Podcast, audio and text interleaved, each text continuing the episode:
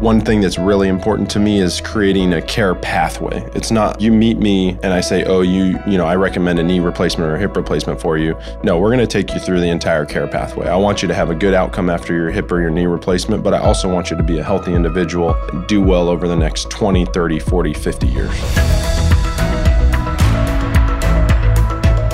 Welcome to the Now and Future of Orthopedics, a Campbell Clinic podcast, and I'm your host, Sam Coates. Over a century years old, Campbell Clinic physicians are recognized national and international leaders in the field of orthopedics.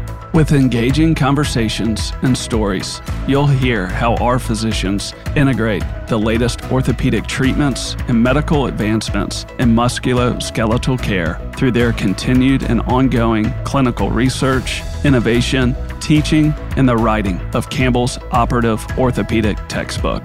To learn more about Campbell Clinic, go to campbell clinic dot com. And for more podcast episodes, search The Now and Future of Orthopedics wherever you get your podcasts. Now, let's get to this week's episode. Hey, everyone. This is our first episode of twenty twenty-four, so Happy New Year to you and your families. We're starting this year off with our guest, Doctor Christopher Holland. Doctor Holland specializes in total joint replacement here at the Campbell Clinic. Doctor Holland attended the University of California, Riverside for his undergraduate, graduate, and medical school. He did his residency at the University of California, Davis Medical Center and his fellowship at Duke Orthopedics in adult reconstruction surgery. This is a great episode about the past, present, and the future of total joint replacement surgery, training the next generation, and learning from colleagues worldwide, plus so much more. Thanks again to Doctor Holland, and please enjoy this episode on the Campbell Clinic podcast. Doctor Holland, great to see you. Good to be here. I, I really appreciate you guys having me. Looking forward to a good discussion today. Yes, sir. Before we were recording, you said that you did your fellowship at Duke, but in advanced training with total joint replacement. For those of us that may not fully appreciate or understand what that actually means and what that the value that that brings to yeah. a clinic, could we start there? Absolutely, yeah. And you know, and I'm I'm blessed to have had that opportunity. In orthopedic surgery, you have the opportunity to pursue an additional year of training focused on a specific sp- subspecialty. I pursued adult reconstruction, which for me was hip and knee replacement surgery. And I really was was blessed to train at, at a great institution for fellowship where I learned how to take care of what we call primary total knees, primary total hips, someone who has kind of run-of-the-mill wear and tear arthritis. Uh, doing those well, but also more importantly, taking care of patients who have had either issues with their joint replacements, infections, maybe need revision surgeries. And the the the training that fellowship kind of affords you is to step into a role where you can bring that subspecialty expertise to an outstanding place like Campbell Clinic, and I'm I'm blessed to be here.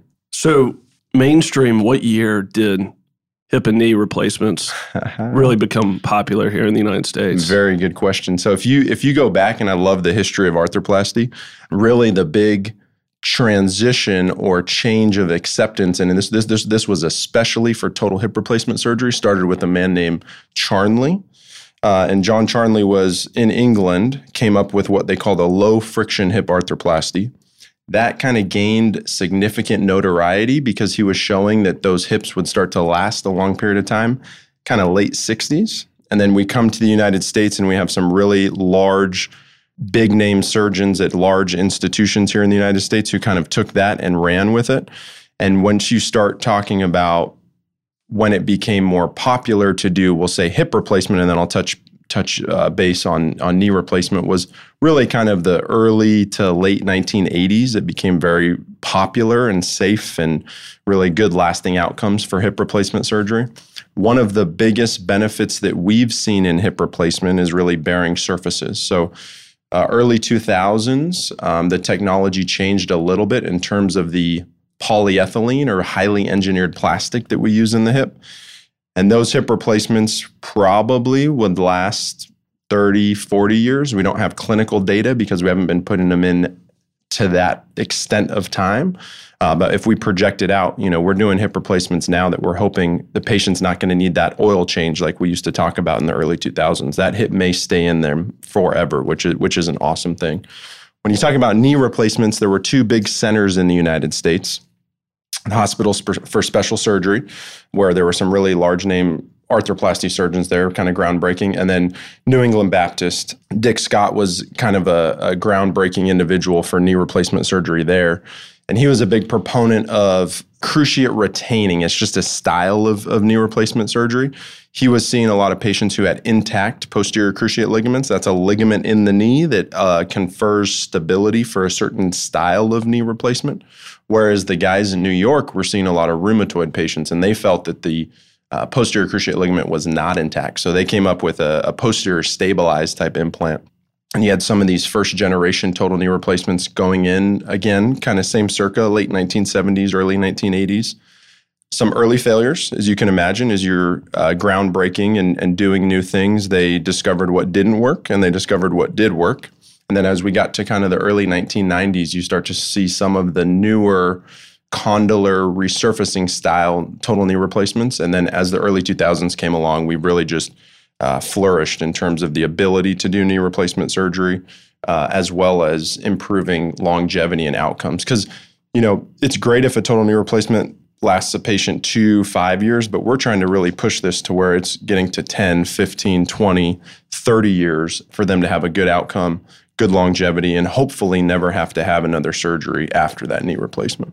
It seems like there's a trend, and there's a trend here with total joint replacement, and there's a trend with many other things in the field of orthopedics, and that's things get really started, and the innovation comes a lot of times out of Europe, and then it gets adopted, and then it's working its way through across the United States, and then it seems like that there's a, a tension and a balance between innovation, but also prioritizing what's best for the patient.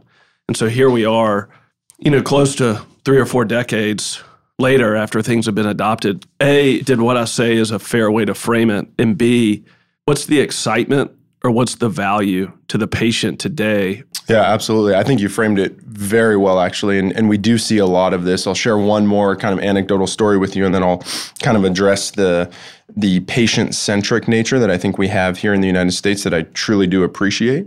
But, you know, there's a certain type of hip replacement bearing, we'll call it, and that's the the pieces in the hip that kind of move together. And there's a construct, it's called dual mobility, is all it means is that there's really uh, two spheres that work with one another to rotate around in the hip. This was first put in patients in Europe in the seventies, you know, and now this bearing is becoming very popular in the United States, especially for people who are at risk for hip dislocation after total hip replacement. So they really have set the framework, tried and true implants, bearings, whatever you want to talk about from a European standpoint where they have large registries. The wait times might be pretty long to get a, a total hip or a total knee there. Whereas here in the United States, we are much more, you know, we, we've said it before, patient-centric, but also I think thorough for the most part in our evaluation of implant technology, application of these implants and technologies to patient care, and we're more conservative when you look at the spectrum because we want to make sure that we don't have these massive failures. One thing that we're doing here at Campbell Clinic, and there's a big push in the United States, is to continue to establish a large joint replacement registry, and it's called the A J R R, the American Joint Replacement Registry, where every single patient who has a joint replacement, this is all de-identified information, but the implants that went in, the surgical technique that was used, the liner I was speaking about earlier, that that insert that we put in a total knee or a total hip replacement, uh, that's documented, because what we want to see is in large patient volumes, large numbers, we're talking millions of patients now, you want to be able to identify early failures. You want to be able to identify what works great, what doesn't work great. And when you get all of that data, it really kind of downstream is going to benefit the patients tremendously. In terms of another patient-centric kind of care pathway, uh, which we offer here at Campbell Clinic, but is really gaining a lot of popularity a- a- across the United States right now, is robotic surgery, or application of technology to total joint replacement surgery. The use of navigated systems, robotic arms, things like that to put in hip and knee replacements really may be the future. There's a lot of different techniques you can use. We have not been able to prove yet because this this is really an emerging and almost a disruptive technology to the to the industry right now. We have not been able to show that patient-reported outcomes are better with navigated or robotic surgery. Uh, but there is some early data coming out of the Australian Joint Replacement Registry that there may be lower revision rates for total knee replacements when robotic surgery is used. So we're kind of on the cusp of, of really a kind of collecting that data, large numbers of data, large patient populations uh, to be able to say whether or not this is completely beneficial down the line for patient care. So is it fair that the way you described it, that here in the United States, surgeons in the field of orthopedics, generally speaking, will take new and cutting-edge methods and solutions that are created in Europe or even here within the United States or any part of the world, but they're very focused on the end user, on the patient, and on the process. And then they're very disciplined on how they're going to continue to push the field forward while doing it in a very controlled way. Is that unique to the culture here? I think that, that you framed that beautifully in that we, you know, as as I go through training, there's always people who impart knowledge on you from their own experiences. And there's a saying in orthopedics, not just joint replacement surgery, but you never want to be the first person putting something in and you never want to be the last person putting something in, right? So we are conservative to a degree uh, because we are trying to make sure that as surgeons, we have the patient's best interests at the forefront during that entire care event. And so when you're talking about, you said we don't want failures or we're, we don't want problems to the patient. What are the main things that you want to stay away from that history or research has shown or even real-time experiences for the patient with knee and hip that you think of when you think of errors or fail- massive failures? Yeah, you know, for some of the stuff I was referencing, it's more of implant technology, and that's gotten so much better. Um, but, you know, there's good data is that if you if you have a total knee or a total hip replacement and then you need another surgery on that specific joint within three months of the an index procedure, you're at a higher risk of infection. So you want to try to stay away from that. I think something that's really well recognized, especially in the hip literature, Uh, besides infection, the most common indication for revision, that's a repeat surgery on a total hip replacement, is for instability, right? So we are, as surgeons, I mean, we discuss this all the time about optimizing cut position, implant placement, all of these things. There's also patient factors that play into it, whether we're starting to investigate and, and build an understanding of something called the hip-spine relationship and how these different factors play into to instability. But, you know, utilizing technology might be something where we can address a problem that is real, instability in the hip, uh, and kind of address that with technology to to optimize or minimize our rates of instability. And what do you think, when you think about all your patients across the board, what do they want at the end of the day? When they're hearing, you know, what you have to say and they're hearing solutions. What, yeah. do, what do people want? It's a really good question. I think every patient has their own unique goals or their own unique success, right? And they, you know, if you really listen to patients, especially even when I meet them for the first time in consultation and they have really bad knee arthritis, really bad hip arthritis, and this applies to, to all specialties within orthopedic surgery, they kind of paint the picture and the story of what they were doing before and what they want to do after their surgery. Maybe it's a grandfather who comes in and just wants to be able to chase his grandchildren around the house without horribly debilitating knee pain. Maybe it's someone who wants to be able to walk their dog the four miles that they were able to do a year ago, but they can no longer do because their arthritis has gotten them down. Or maybe it's someone who wants to get back out to, to playing pickleball, doubles tennis, things like that. So everyone has a different goal, a different definition of success, but I really allow my patients to tell me what that goal may be, and we work together to try to meet that goal. So what you're saying is this is where it's extremely important to understand what's in the mind and what the objectives are of your patient, because then the recommendations or the solutions given, they're going to vary depending on, I mean, they're all going to be done right, yeah. but they're going to vary on what the person actually wants. Absolutely. I think it's good. And, you know, not to use too many historical references, but if you go back to the early nineteen seventies and the Charnley low friction hip resurfacing that I was talking about early on in our discussion, you know, those were done for patients who had debilitating arthritis, and they had it for years, and they, they couldn't even walk, right? They'd be in the hospital for two weeks, surgery took eight hours, et cetera, et cetera. The goals of that patient in that time frame no longer applies to most of the patients that we're treating now. So we really have to be sensitive and understand what our patients are trying to get back to, because my goal as a surgeon is to improve all of my patients' quality of life to a degree that they are able to do the things that they were no longer able to do when they first saw me. You went to the University of California undergrad and University of California Medical School. You did your fellowship at University of Duke. What can you say about having a solid academic track record and being very committed to your craft, but then also having the humility to listen to the patient too and understand what they want, to where you're not trying to... It, it seems like that's a unique skill set. Absolutely. It definitely makes sense. I think, you know, I'm just blessed to be a product of my training and blessed to bring some of those skills, experiences, research background, trying to stay current in new technologies, new therapies, uh, new surgical techniques, the complexity of different surgical techniques, be able to bring that to the patient population that we have here. And Campbell Clinic is a world-renowned name in orthopedics. And to be able to practice here, uh, take care of people here, and, and build a name in surgery is something that I'm I'm absolutely honored to be able to do. And what'd you say when you think about your partners or think about other people you studied or trained with?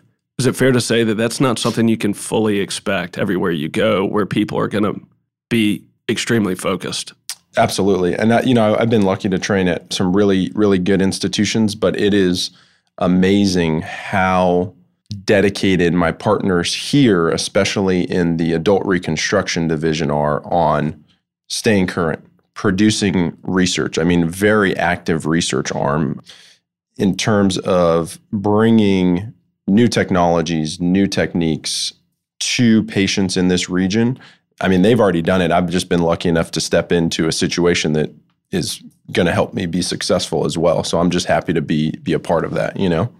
What can you say about your specialty in this group's interest and commitment in the field of orthopedics to bring you in with a very narrow focus, but then you're also serving not just a pretty good metropolitan area here, but then smaller communities that are affiliated with, you know, last time I checked, nine plus locations. So yeah. Is there anything that you could speak to that maybe somebody in, in a smaller market that they may not fully be aware of or understand about the expertise and the training that they may be getting that would not, maybe not otherwise be available without an investment in the talent that is yeah, here? Absolutely. I think all of the arthroplasty surgeons at Campbell Clinic, and it's really, as you mentioned and kind of framed it nicely, the focus of Campbell Clinic is to bring world-renowned orthopedic care, in this particular context of the conversation, arthroplasty care to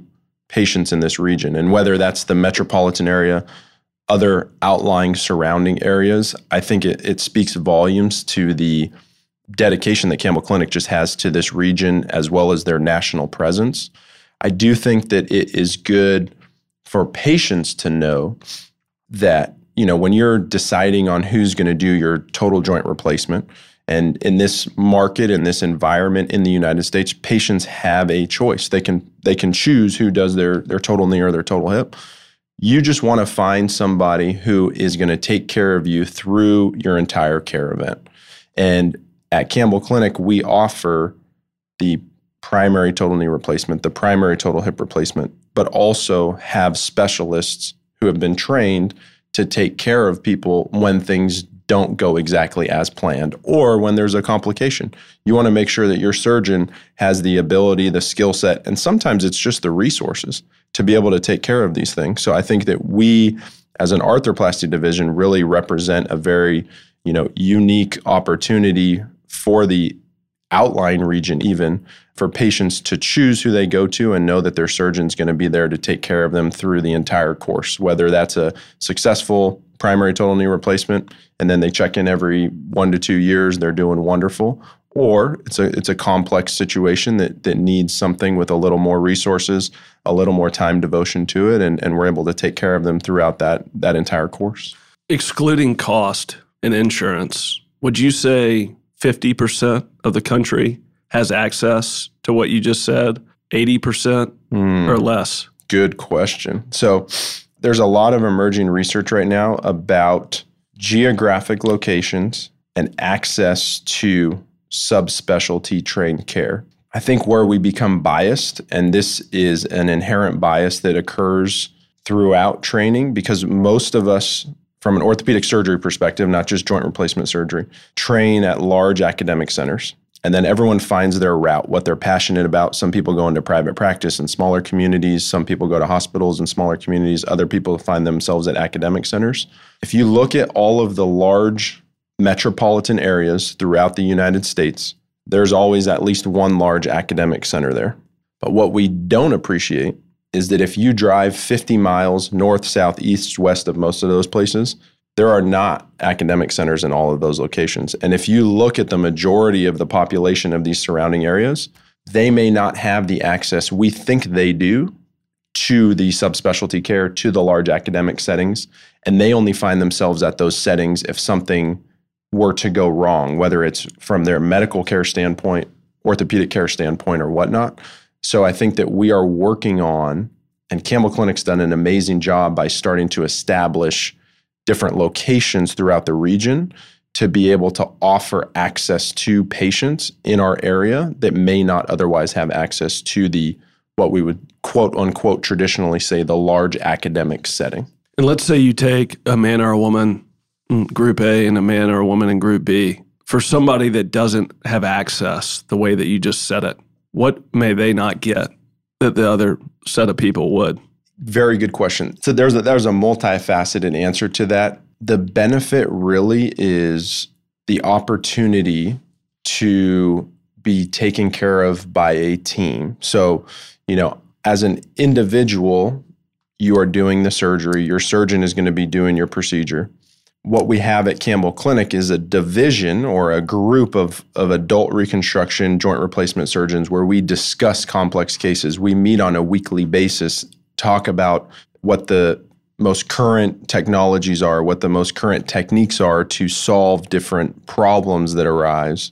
That is really kind of the core of what creates an academic environment that is not always offered at every location. But it'd be very difficult for me to say, I mean, they they might have a great surgery, they might have a great outcome. It's just when you're deciding who's going to do your joint replacement surgery, you want to make sure that there there's a lot of thoughtfulness that goes into it. And I think we really offer that thoughtfulness here at Campbell Clinic.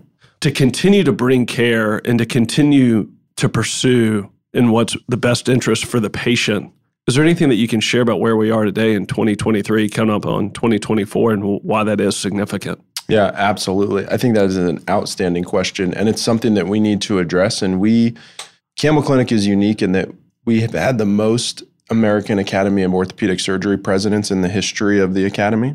That is a body that really works well with government, but it is our job as surgeons on a day-to-day basis to be mindful of the costs of care episodes, care events. You know, the this fund of money, whether it's Medicare money, private insurance money, it's not just going to continue to flow. So with every care event, we have to be cost efficient, cost effective. And being effective or efficient in cost doesn't mean being cheap.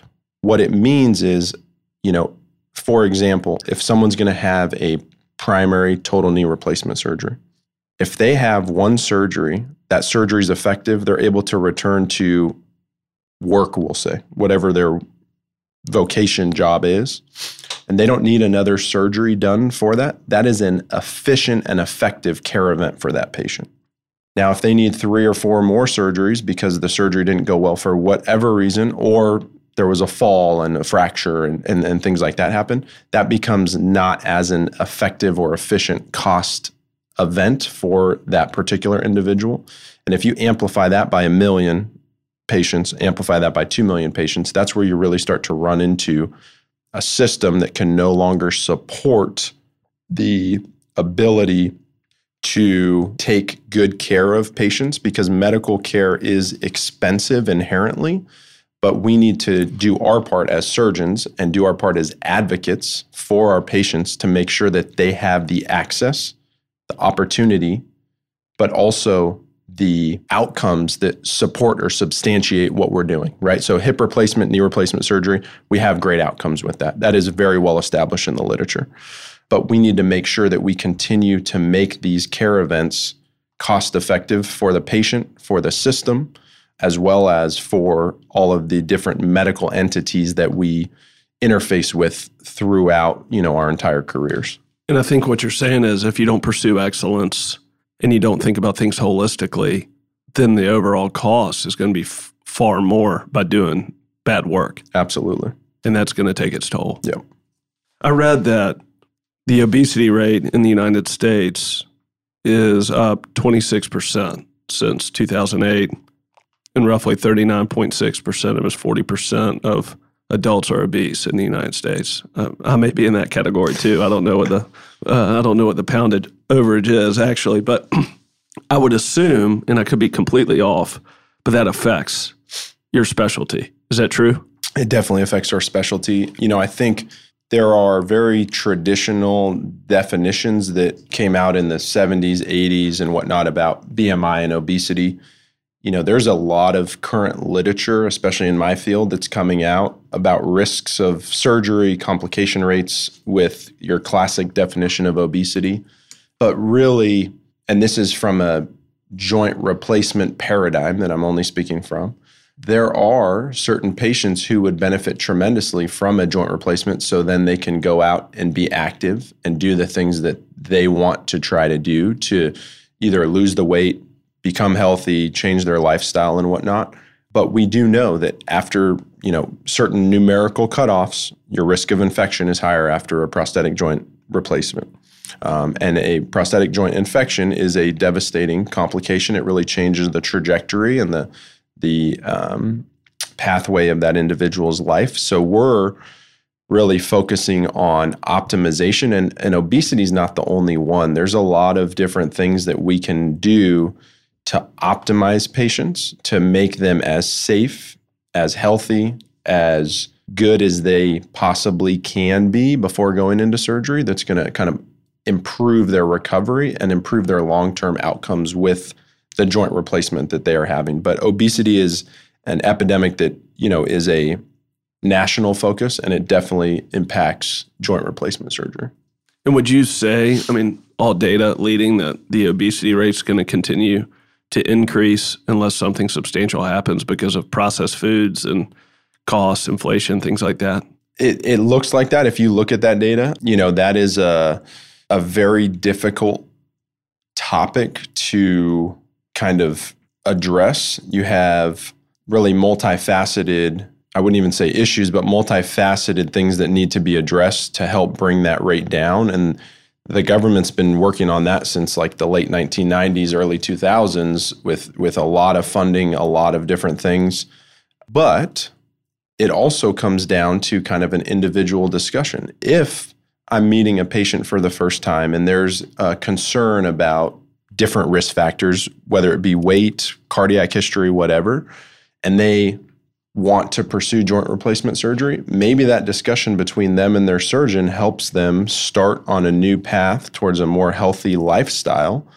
And we can use the care event and the patient contact with the joint replacement to kind of springboard that on an individual case-by-case basis to help bring that patient's weight down, minimize their cardiac risk or issues, help manage their diabetes, help them with smoking cessation classes, things like that. You know, a good number of my partners are working on a study right now on how effective smoking cessation is when it is incorporated into the care event around a preoperative optimization for total joint replacement surgery. So maybe, you know, these events where we have contact with the patient, it doesn't just have to be a discussion about, oh, I'm going to replace your hip or your knee. How can we make you overall more healthy as an individual to get to the goal of knee or hip replacement surgery and the effective, cost-effective outcomes that we want and successful outcomes for the patient? So we can use, and every healthcare professional can use this uh, on every patient contact where, you know, that patient contact becomes a springboard for moving in a right direction of better overall health. And that's when you start to make big changes on a uh, population-based level if everyone's doing it. And what you're talking about is personal choice and and then the surgeon's ability and their team's ability to connect and to build rapport with the patient themselves. And then they, they can make personal choices. So you're you're treating the whole person. Yeah, is absolutely. That, is that fair? I, I definitely think so. I think, you know, one thing that's really important to me is creating a care pathway. It's not like you meet me and I say, oh, you, you, you know, I recommend a knee replacement or a hip replacement for you. No, we're going to take you through the entire care pathway. I want you to have a good outcome after your hip or your knee replacement, but I also want you to be a healthy individual and do well over the next twenty, thirty, forty, fifty years. Are there enough surgeons around the country in the field of orthopedics and like your subspecialty to really keep up with the demand? No. there's, a, there's a lot of good literature about that, um, especially with, again, my paradigm of, of hip and knee replacement surgery. There are a lot of projections of how many hip and knee replacements are going to be happening in the next, you know, by twenty thirty and twenty fifty. And if you were to break it down, that is more volume than the current number of fellowship arthroplasty trained surgeons could handle or do. But something that's amplified that we're looking at in our specialty is the more primary, meaning the first total hip or total knee replacement surgery, the more that you do, the more revisions there are going to be as well. So the strive to train more fellowship-trained joint surgeons is, is definitely out there because not only are, gonna, are we going to have this large burden of patients with hip and knee arthritis that we need to take care of to get back to doing the things they want to do, we're also going to have a larger burden of revisions. And what we want to make sure in twenty thirty or twenty forty or twenty fifty, that the patients who need the revision surgeries don't become this marginalized population that don't have access to the appropriate specialties and subspecialty training and are not able to be taken care of appropriately. And I guess what you're also saying with that is it's important now more than ever to have a great team connected to the patient. And then that's going to create opportunity for people that are are passionate about this field, because you're going to need more care, more touch points, and surgeons are going to be stretched more now than ever. Absolutely. It, it, that is totally true. And, and I think an important thing that, you know, we try to impart on all of our patients is that it really is a team. Yes, you know, I or whoever is your surgeon is the surgeon, but that doesn't mean that every time you come back to the clinic, you're going to see that individual. It's a team approach, team care. And as the number of cases that need to be done or the the larger uh, number of, of surgeries that happen, it really requires an entire team to appropriately take care of that patient. And we could not do it without our team, that's for sure. This may be too blunt to say it this way, but if you're money-driven, profit-loss-driven, and you're not truly reinvesting back into the space, into the field, into research, into the team, you're not going to be able to keep up. But if you're committed to the craft, to the work, to the patient, to the field, you're going to keep deepening your value, but you're also going to continuously be willing to spend money and reinvest to do whatever you can to give people the care that they need. Absolutely. I think the you bring up a very important point about value. You know, value is not just increasing the amount of money you get from a care event. Value is bringing a effective solution to the patient while also, as you mentioned, reinvesting in patient care opportunities, educational opportunities, reinvesting in what we do here very well, resident education. So not just taking care of that one patient, training young surgeons who are going through residency, going through fellowship, to go out and take care of the masses, right? So if you can teach five excellent residents how to do joint replacement surgery, for example, that one person who's teaching those five can impact hundreds of thousands of people instead of, you know, impacting twenty to thirty thousand during your entire career. So the the opportunity is really just amplified here at Campbell Clinic to make an impact on patients in this region, patients nationally, and really the subspecialty as a whole going forward. What can you say? This podcast is a global listenership. What can you say about collaboration and learning and understanding from colleagues of yours around the world? Yeah, I think it's huge, right? There are different patient populations everywhere, different goals of patients everywhere, different technologies that we implement everywhere. We touched on it earlier on about some of the things in Europe that were implemented, but the collaboration is something that really keeps us going. And, you know, I'm very early in my career, so I haven't had these opportunities yet, but I hope to pursue them. Uh, a lot of our surgeons here at Campbell Clinic, just because it's a world known name in orthopedics, world-renowned institution, they've had the opportunities to go overseas, teach surgeons, go on traveling fellowships, invite surgeons from all around the country, but internationally, to come here and observe in, in new techniques, new technologies. I think that that collaboration really keeps us going, and it forces us to continue to push the needle in the right direction. And when you start to talk about some of these multifaceted issues that we run into, like let's say here in the United States, there might be a system somewhere else in the world that has tackled that successfully, and we can implement some of those things. So just as we are teaching the world orthopedics, we can also learn from all of our collaborators and bring some of those great ideas, new solutions, um, and offer them to our patients here in the Mid-South. What can you say, if anything, that's important about the quality of the product, the material that's being used for total joint replacements? Is there anything there worth talking about for a minute? You know, we we touched on it a little bit at the beginning, but I think that the amount of engineering science that has gone into total joint replacements at this point is just so fascinating. And there, we could spend a, two hours talking about the history of, of implants and their early failures and what we use now and why that's different. But you know, there are very large laboratories in the United States that are not affiliated with industry, just research institutions, that have looked at all of the different products that we're using, specifically some of the plastic or highly engineered plastic called polyethylene liners that are there, and they run them through millions of cycles to make sure that before these are put into patients, we're not going to see these abnormal findings of catastrophic failure that we should no longer be seeing in twenty twenty-three, twenty twenty-four. But I think that the the implant technology has advanced so much, even in the past ten years, it's it is just unbelievable.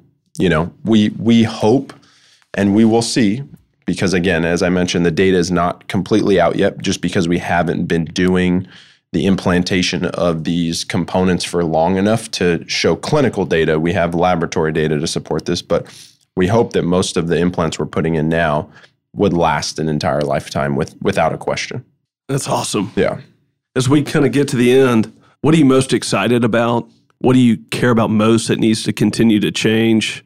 Where do you see things headed? So one of my biggest passions is education, and that's education of, of surgical residents, education of fellows, colleagues teaching each other, and this collaboration that you mentioned as well.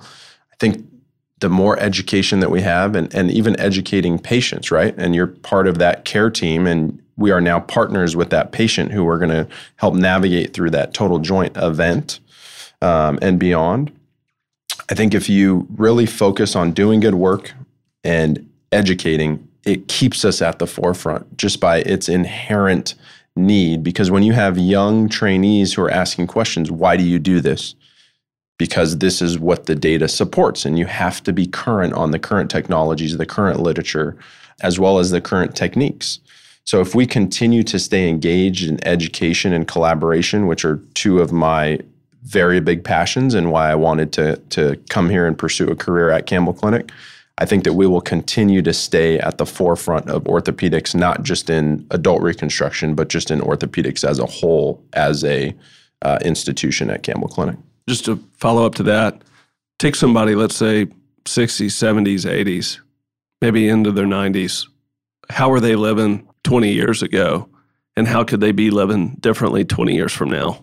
Yeah, absolutely. You know, especially as it relates to hip and knee surgery, there's a big time investment, and it takes the surgery, it takes the recovery, it takes the patient investment into it. But the investment in getting a better quality of life out of a joint replacement surgery where, you know, we're not going to bring them back to someone who's ninety years old. We're not going to take them back to how their knee or hip was in their twenties, but we are going to hopefully offer them what we would say, or patients come back to us and tell us, uh, kind of a new lease on life, being able to do the things that they couldn't do even five years ago.